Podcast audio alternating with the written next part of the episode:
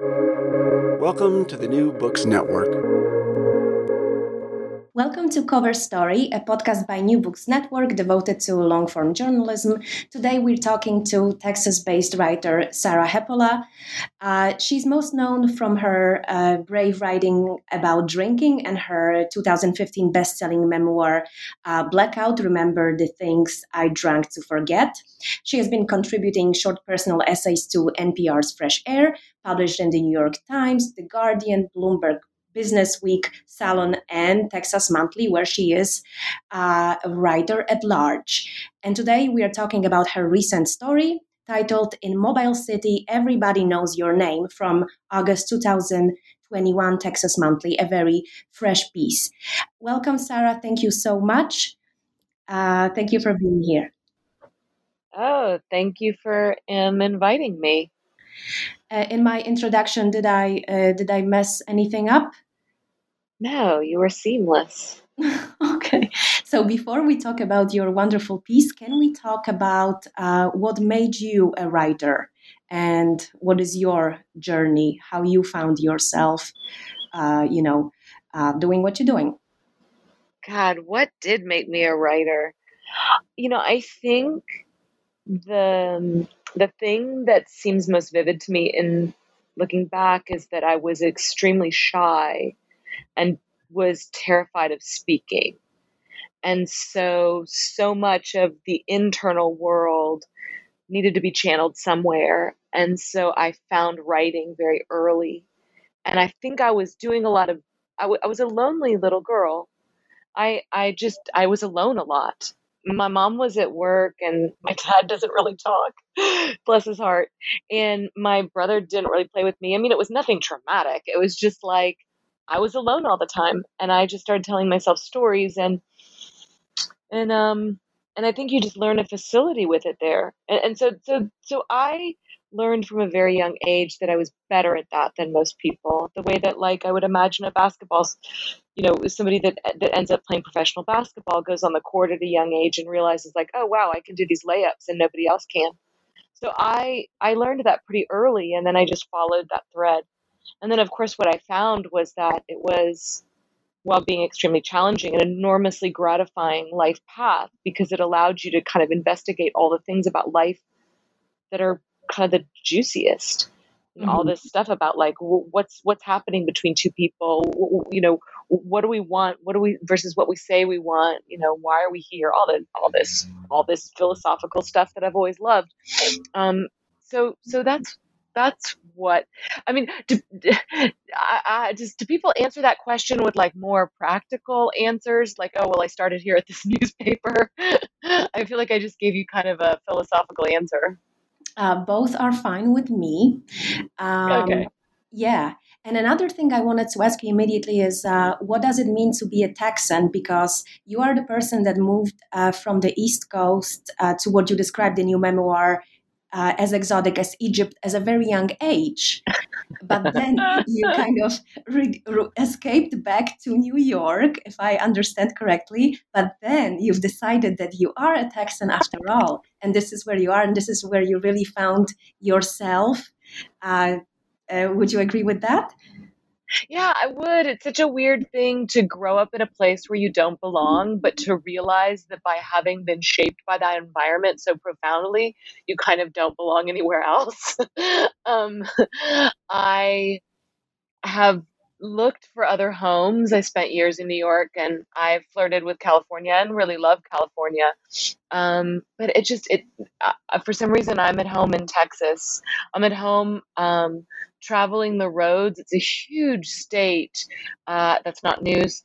Um, and because of its hugeness, it's, it's incredibly varied. And so I think, you know, you asked me what it was to be a Texan. I think I grew up feeling the oppression of that of that identity. Mm-hmm. I don't, you know, I didn't wear cowboy boots. I, I, I didn't, I wasn't a conservative. I didn't work a ranch. Um, that's kind of an old Texas thing. But what I've found, there's an, I think what I see in a lot of Texans, at least see it in Texas women a lot, is that there's like a real strength, but a real softness. And mm-hmm. I love that and an adventurousness because the state is so big because it takes seven hours for me to drive to the other side of Texas to visit my college best friend who lives in West Texas. You know, um, you become kind of rugged. And I love that rugged part of me. And I love, I think I've always loved toggling between city and country. You know, like New York was really a city, like it was a city with capital letters. And I, it, it, didn't suit me in the end. And then, you know, I think if I were out in the country, I'd probably be lost. But anything that allows me to kind of have a city life and then drive an hour into the country, which is what I get to do here, it just makes me so happy. I love I love the feeling of both. So, um, but you know, Texas is a place that a lot of us feel frustrated by when we live here. You know, like especially people have these you tell them that you're a Texan and they kind of have these assumptions about you, like you own a gun. I've never owned a gun. Um, but I will say lots of Texans do own guns. uh, that makes sense. All right, so let's talk about the least usual city in the world, which is Mobile oh, City oh, yeah. that you uh, that you wrote about. First of all, how did you find out about it, and did you knew did you know about it before you decided to write about it? No, I never knew anything about this place, and I've driven past it probably many times, you know, without knowing. Um, I learned about Mobile City from my editor at Texas Monthly, and she said to me, You know, this is a really unusual city, and I know it might not be the most sensitive thing for me to ask you to write about because it was uh, nominally about drinking. The city was incorporated in 1990 to bring booze to a dry county. It's just a it's just a trailer park of of mm-hmm. 50 mobile homes, and because that area was dry. Um, they wanted to incorporate it. So it really only had one business that she knew of, which was a liquor store. Um, but uh, but I have to say, you know, I'm 11 years sober, but I will always love first of all, I love drinkers. I just do. Mm-hmm. And I love drinking stories. I mean, I'm very drawn to things like that, but that's actually not what this story was at all. This mm-hmm. turned out to be a story that was really about building community um, and how you know and connect with your neighbors. So so that's how I found out about it. And then when I realized what it was, I thought, oh wow, this is wild. I I, I had no idea this was, um, I think it's about mm, probably 45 minute drive from where I live. Mm-hmm. Uh, and was it easy to get access to the community? Did you did you just like drive there and they embraced you and were ready to answer questions, or? Um... You know what's um, so funny? I've done a lot of um, I've done a lot of like site specific travel writing where like you're writing about a city. And so normally what I do is I go to the town center and I wander around and loiter around until I talk until I until I start talking to people. And then that's how I make connections. Um, and this was totally different. Um, it didn't have an access of entry like that.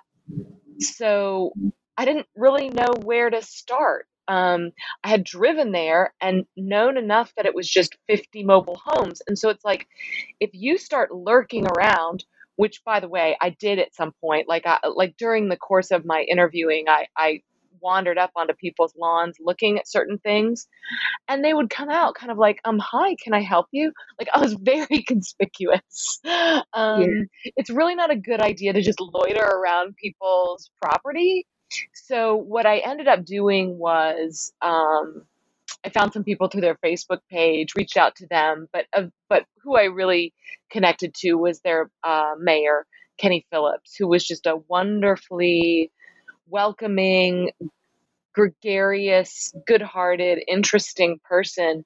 And once I knew Kenny, then that sort of opened up the whole the whole the whole city to me, all 50 all mm-hmm. 50 people there. Yeah. Um, but uh, no, he was a wonderful access of entry. But I will say, you know, one of the complications about this story, and we never, we never really underlined it, and and it was we went through conversations about how to convey this was that that um, some of the the people in that town were undocumented. They were mm-hmm. undocumented, and we they did not want to participate in the story, and they were very skeptical of a journalist. And so, and then a number of the people in the city didn't speak English. Um, mm-hmm. And my Spanish is, is lousy. And so I was somewhat limited in who I could speak to. Um, and I had to be, you know, I had to be delicate. Like, how do you speak about a place, um, but not, and, and, and talk about what's important and true, but not leave it so that there might be, like, I didn't want people to feel vulnerable because I'd written about them. So we had several conversations about that, my editor and me. Mm-hmm. Mobile City came to being because they wanted to sell alcohol in a county that did not do that. Uh, but those things, if I understand correctly, changed for the county in 2007, right? I wonder if that uh, if that changed things for uh, for Mobile City and kind of did it question its existence in a way?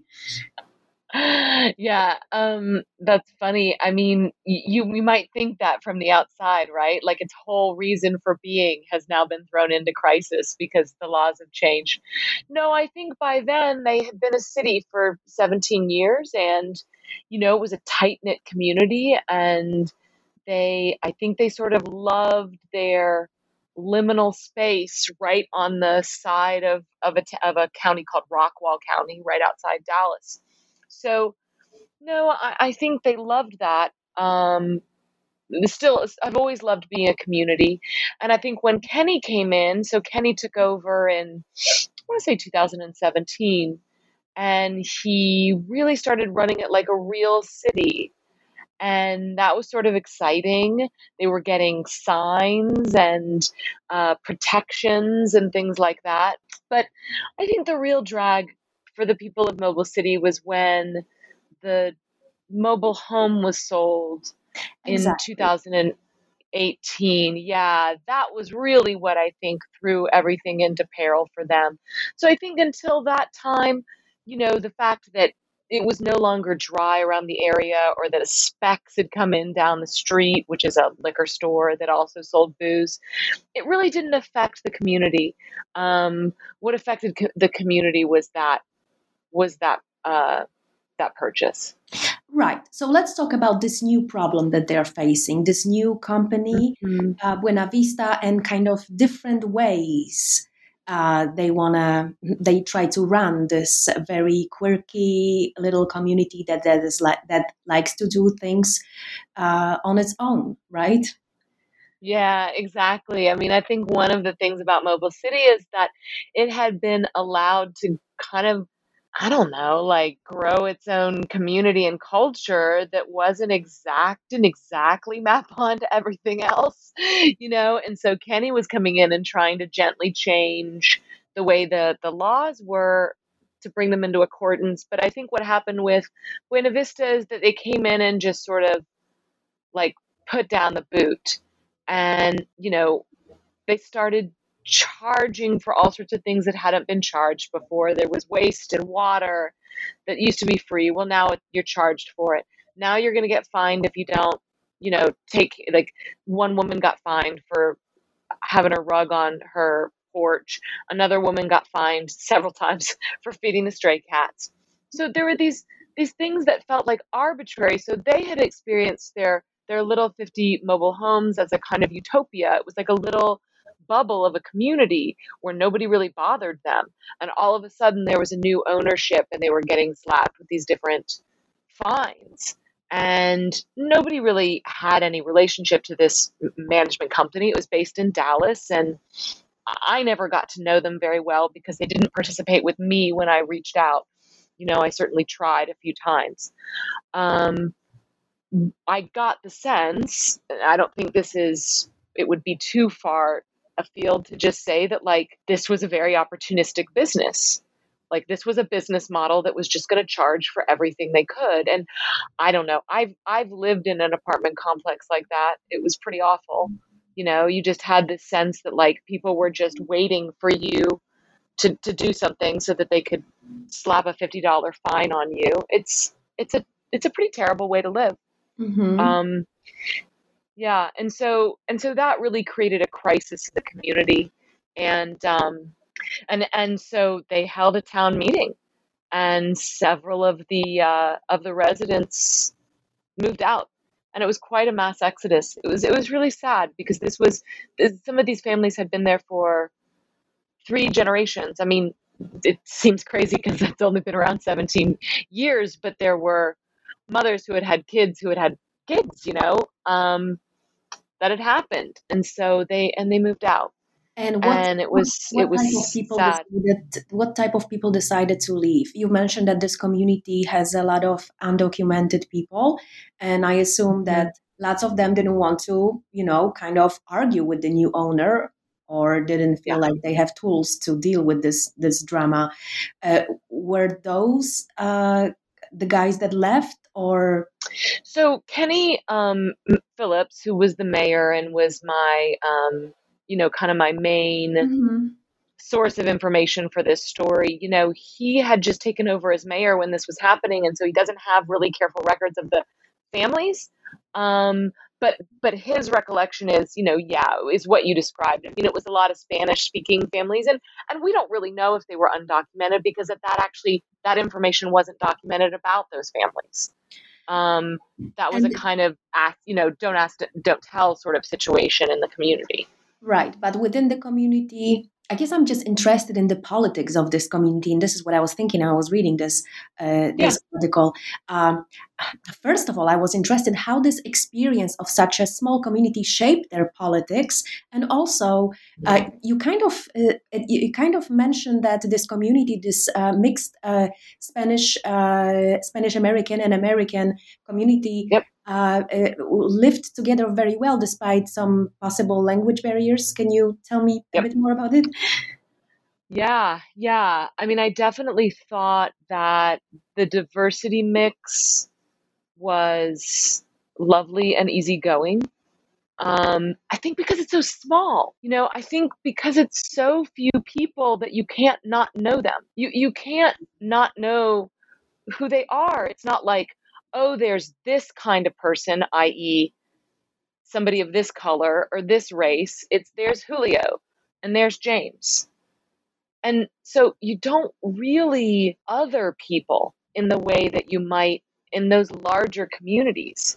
Um, there was a story that got cut for space, and I was I was sorry about it. But one of the women told me about um, she and her neighbor. Her neighbor was an Hispanic woman, um, and they didn't know each other. She was white, and they just started talking on the porch one day, and they never would have known each other. I mean, they had very different backgrounds, um, and they just became great friends. And they would sit on the porch every night and drink wine together and laugh, and you could hear their laughter kind of echo through the the city through the city because it's just these 50 homes um yeah i mean it, it's it's really um i was i was actually quite moved by the way that they all lived alongside one another and you know it, also remember there's a couple of interesting things about this i mean everybody's living in a mobile home i'm sure well i know some are longer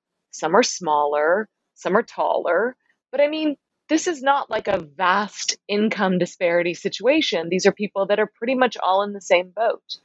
And there's a lot of neighborliness there. You know, there was a woman, Brittany, who told me that her neighbor just mows her yard. She's a single mom, and he knows that she works all the time, and he just mows her yard for her. And her other neighbor brings her pupusas. Because, again, she's got two kids. Why not? And this is the kind of stuff that used to be, I mean, gosh, I don't, I, please don't think I'm waxing nostalgic about the 50s necessarily, because there's a lot of problems with the 50s. Um, but I do think we have often lost a sense of neighborliness and a sense of knowing who lives around us, and we become anonymous to each other.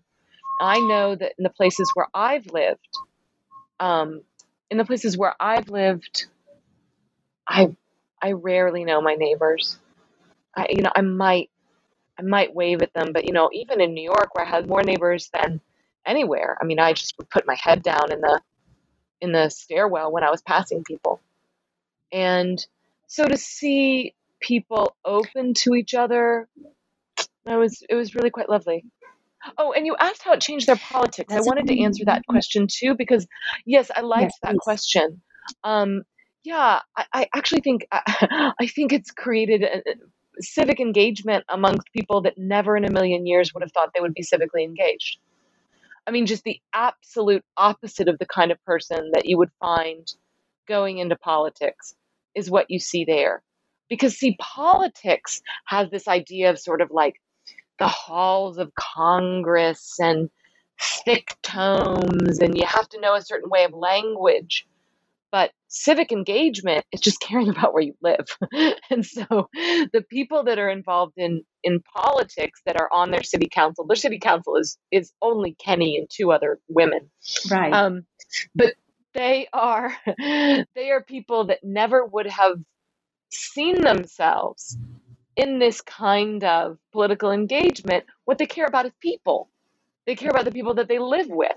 And therefore, they understand that this kind of language, i.e., passing laws, um, you know, having meetings, town hall meetings, whatever, this is the best way to serve these people. And I really found it moving. I mean, you know, i i the sense of service and commitment, not out of some kind of like a lot of politics is so ego driven and like I just want my side to win. And this just felt like weirdly apolitical kind of politics. What I mean is uh, unaffiliated with like Democrat or Republican or anything like that. It was just like, how can we serve these people? So Um, national politics uh, that ruined so many small communities uh, in Yeah. recent years did not necessarily affect them. no, they felt completely unaffected by that. I mean, and That's I I never heard anybody talk about that. You know, I think I did ask somebody about about the riots and um, you know protests and different things that had happened in various cities over the last few years and they said no no no nothing like that. It's a very quiet community. It's it's hard to you know i think when you see 50 uh, mobile homes you imagine like a big lot but it's actually there's a snaking trail that goes through it but it's only really only room for one car. So like like it only goes one way. So you you, you, you there can't even be traffic there so it's very um, even though it's right off the side of the highway so you get that highway noise and there's a train that runs along so you get the train rattling too. So it's it's sandwiched by some ambient noise and then it's this little bubble of you know it feels like maybe like a park like a public park or something like that you know because there is a little playground there and stuff. So Mhm. uh, it's very sweet. But the you know the the kenny phillips who's the main guy in the story you know he he cracked me up because he just had to teach himself how to be a mayor and it's the funniest thing i mean just this idea that you'd be like because somebody had appointed him mayor and then he was like, Well, I don't think we do it that way. And so he wanted to set out to learn, like, well, how can we how can we hold a vote so that I can officially be the mayor? And then he had to like learn how you become mayor. And it's it's kind of hilarious. Mhm. Um but uh he also got help from some of the the mayors around the town around different cities he started going to different city council meetings around around the area and they Mhm. helped him um, but i just i found this idea fascinating as just like oh you're the mayor of a city how do you do it Right. Um, so, what is the what was the what is the reception of this community to your piece uh, of your piece? oh well kenny wrote me a really sweet letter um, i have it on my fridge right now um, and it was just uh, gratitude for spending time with the people of his city Amazing. and and he told me on the day that it came out that his phone was blown up and i heard from another woman in the piece that said she was so grateful for it too so you know it's it's interesting when you when you go spend time in a home that's not yours. You know, a lot of my writing is about my life, my drinking problem, my body, my family. You know, it's mine. But a lot of my journalism is about things that aren't mine. They I'm an observer, I'm a visitor. And so, you know, that was a special place and I wanted to I wanted to it's tricky because I don't want to say I wanted them to like it. You know, I didn't feel like my job was to make them like it. I felt like my job was to render it honestly and fairly and with loving eyes, which I, I had, I had for that place. Mm-hmm. Um, so I was, I was pleased that, that they felt like that happened. That made me happy. And, you know, they hadn't been written about much at all. There had been one small piece in the Dallas Morning News about seven years ago um, but that's about all you can find. So this was a big, a big media coming out for them, uh, for the city of Mobile, the city of Mobile City. and I assume that they want to maintain being being a city, and they do not want to join whatever is next to them, even though the initial reason for becoming a city doesn't necessarily exist anymore. Yeah, I don't think they do. I certainly didn't hear that amongst anyone. I mean, you know, I think eventually, I, I think what happens with this property company is probably going to determine some of these things um, because that's just the real knot in the community right now. And if it were to be decided that they might have more protections um, through another city, maybe they would go a different way. But right now, what they're doing, what Kenny is doing, is adopting a lot of ordinances about fair housing. They didn't have them in the books at the time. You know, these are things that he's learning. So, um, so he's adopting that so that um, moving forward, there can be a little bit more standard operating procedures about what you can and cannot uh, mm-hmm. throw down, you know, charges for. So they're working all that out, and I think they're hopeful that they'll that they'll get to stay a little city. I think it's a cool little thing that there's a there's a little city of 180 people in a little bubble right by Siggles, between a Siggles and a fireworks depot, right off Highway 30 in Texas. Yeah. You know, it's sweet. Yeah, it's very beautiful. So, just to talk for a few minutes about other things, how are things in Dallas these yeah. days? I understand that you are in Dallas. Yes, I'm in Dallas. I can't seem to leave it. I moved back 10 years ago, telling myself I would move back for three months and then move on to Austin, which everyone knows is the best city in Texas. Um, and it still is. Austin's a wonderful city, but Austin's quite overcrowded these days. And so Dallas is on the up and up. Um, I've stayed here. My family is here, and I love my family. Um, it's a town that is easy for me. You know, I have a beautiful home where I'm with my cat right now. My hat, my cat's hanging out with me while I'm talking to you, and um, it's my friends are here.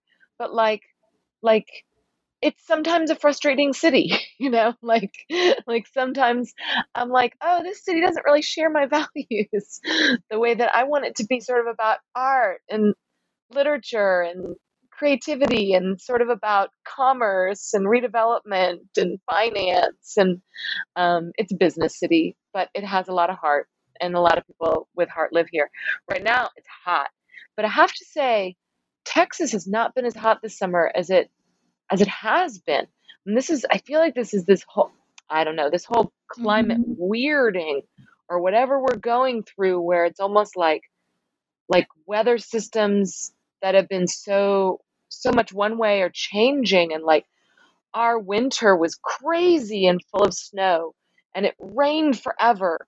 And then now I don't think we've hit 100 yet, which is unthinkable nearing into August. Well, so, um, for Texas. Yeah. Yeah, um, yeah. Um, I also wanted to ask you about writing before and after publishing a bestseller. Uh, oh, is it yeah. easier? Is it uh, is it different?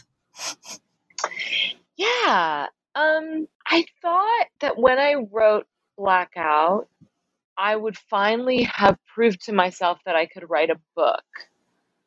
Um, and then what I learned is that I only knew how to write that book. And I'd have to learn all over again how to write another one.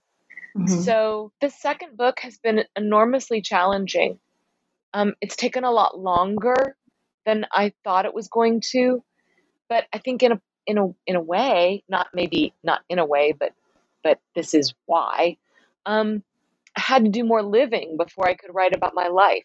I think I was mm-hmm. doing that thing where I was trying to, you know, I put out a book, it became a bestseller. People were like, "What are you going to write about next?" And I was like, "Ah, what am I going to write about next?" Because um, that was the biggest story of my life. I always knew my drinking story was going to be my big story. I didn't know whether I'd still be drinking or I'd be sober, but I had a sense it was going to be about drinking because that was a huge part of my life for 25 years. And so then I took that story out and I put it between two cardboard, you know, pieces of, of paperback. Yeah. And then it was like, what what's next? And so it took me a while to figure out what I wanted to write about. And I, I spun around for a lot. For a little while, it was about travel. For a little while, I was even going to, I was about, I don't know, I was doing something on binge culture. For a little while, I was doing something on college drinking. I've had so many different crazy iterations of what this book was going to, this next book was going to be. But for the past years, I've known that it was going to be about dating and singlehood and being in my 40s and having not married or had kids, even though I thought I was going to have both of those.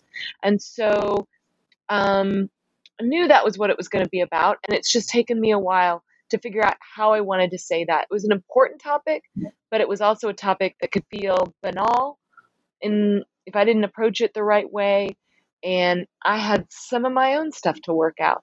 So, and to answer your question, which is what it was like writing after blackout, like, man, I got locked up like, I know that I got really, really scared to disappoint people.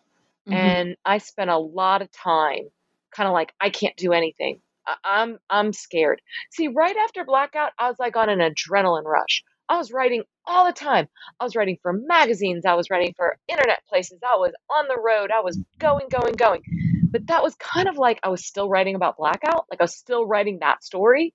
And I was just getting like, as soon as I switched over to a different kind of like, oh, now I'm going to write about a different topic and I'm going to have to learn it as deeply and and sort of you know intimately as I had the last one. Well, then it got hard again, and I got scared. And it's just a lesson. You just have to keep doing that. You know, you you just have to keep learning, and you have to keep letting yourself be new at things. Um, I always want writing to be easier than it is. It's usually hard. Could you mention a, a, a couple of your uh, favorite writers, either these days or in general, or maybe eternally? I don't know. Yeah, of course. Um, well, who do I want to mention? You know, this is I I always get very self conscious about this question because I feel like my answers are not going to be interesting enough. Um, because I don't know why. I always feel that way. I there's so many so many writers I I don't know. Yeah. I got really into Don DeLillo um, in the last couple years, wow. and I've always liked him. Um, I read White Noise years ago, but I had never really, I don't know, I'd never really spent much time in, with his work, and I started reading Underworld, which is just this massive 900 page tome and I mean, I just, the rhythm of his language, the clip of it, um, ah, it was just mesmerizing. And I was so sucked in. It's wow. really strange books that I remember whenever I was not in it, I wanted to be back in it. So I just had that restless feeling of like, I wish I was in that book. Um, but honestly, I I can hardly tell you what that book was about. Like I kind of know what it's about. It covers the last 50 years of the 20th century and it's there's baseball and Gosh, you know like, exactly. that's that's my problem with this book. Yeah. yeah. Yeah, it, uh, it was all over the place, and and it was just really just sort of like you were just following this thread that sort of unwound through the 50 years of the 20th century. So anyway, after that, I, I read a bunch of other DeLillo books and I just got such, such a treat out of like immersing myself in a writer again. I hadn't done that in a while. And it was, I think this was right before the pandemic, but I was already kind of in pandemic living because I was between projects, I think, and just reading all the time. And so I was able to do that. Um, let's yeah. see. So, uh, one writer is uh, more than enough for us. Uh, that's a beautiful okay. recommendation, uh, especially for me. I'll give him another try, I guess, after such enthusiasm. Uh, and I wanted to ask you also about this uh, long podcast that you were uh, working on. What's up with that project? Can you tell us about yeah. it? Yeah. I'm working on a podcast for Texas Monthly, and it's about the Dallas Cowboys cheerleaders who are an institution here in Dallas. You know, I grew up under the in in the long shadow cast by the glamorous, sexy royalty of the NFL, the Dallas Cowboys cheerleaders. And this was in the late 70s, and they were really in their peak of pop culture um, popularity. You know, they were on variety shows and they were on commercials and they were in posters. And uh, there's nothing I wanted to be more than to be a little cheerleader, like just like them. Um, I grew up to be much different, but when I moved back to Dallas, they were still here. And I got to thinking about how they shaped me, how they shaped the world.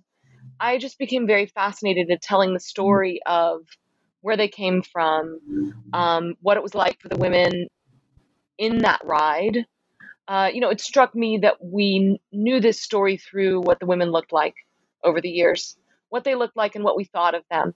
But I hadn't heard their stories, and I didn't know what it had been like for them, and um, I kind of didn't know where it came from. So it's been a historical, cultural, personal investigation, and it's been a massive project. It's going to be eight episodes. It comes out in September, late awesome. September, uh, to coincide with football.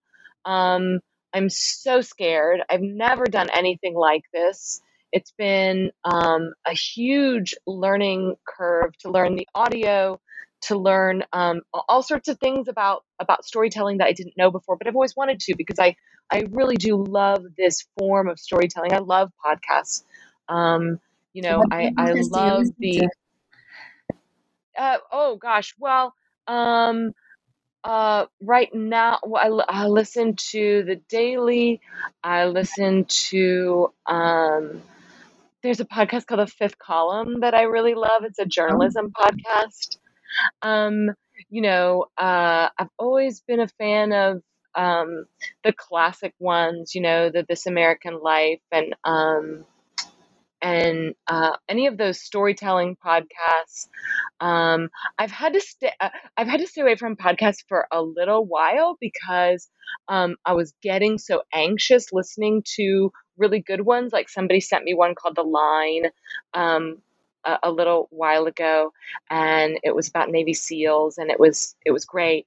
But the, they just they had such a sleeker production than I did that I was like, oh, I can't even listen to this. It's just making me anxious. Um, Do you have so a name for your sort of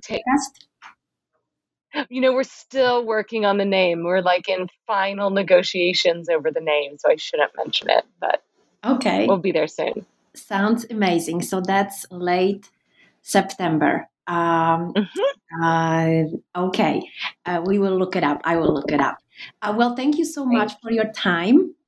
And uh, today we were talking uh, with uh, Texas based writer Sarah Hepola, and we were talking about her recent story in Mobile City. Everybody knows your name that was published is published here um, in August 2021 in Texas Monthly. Thank you so much, Sarah. Thank you.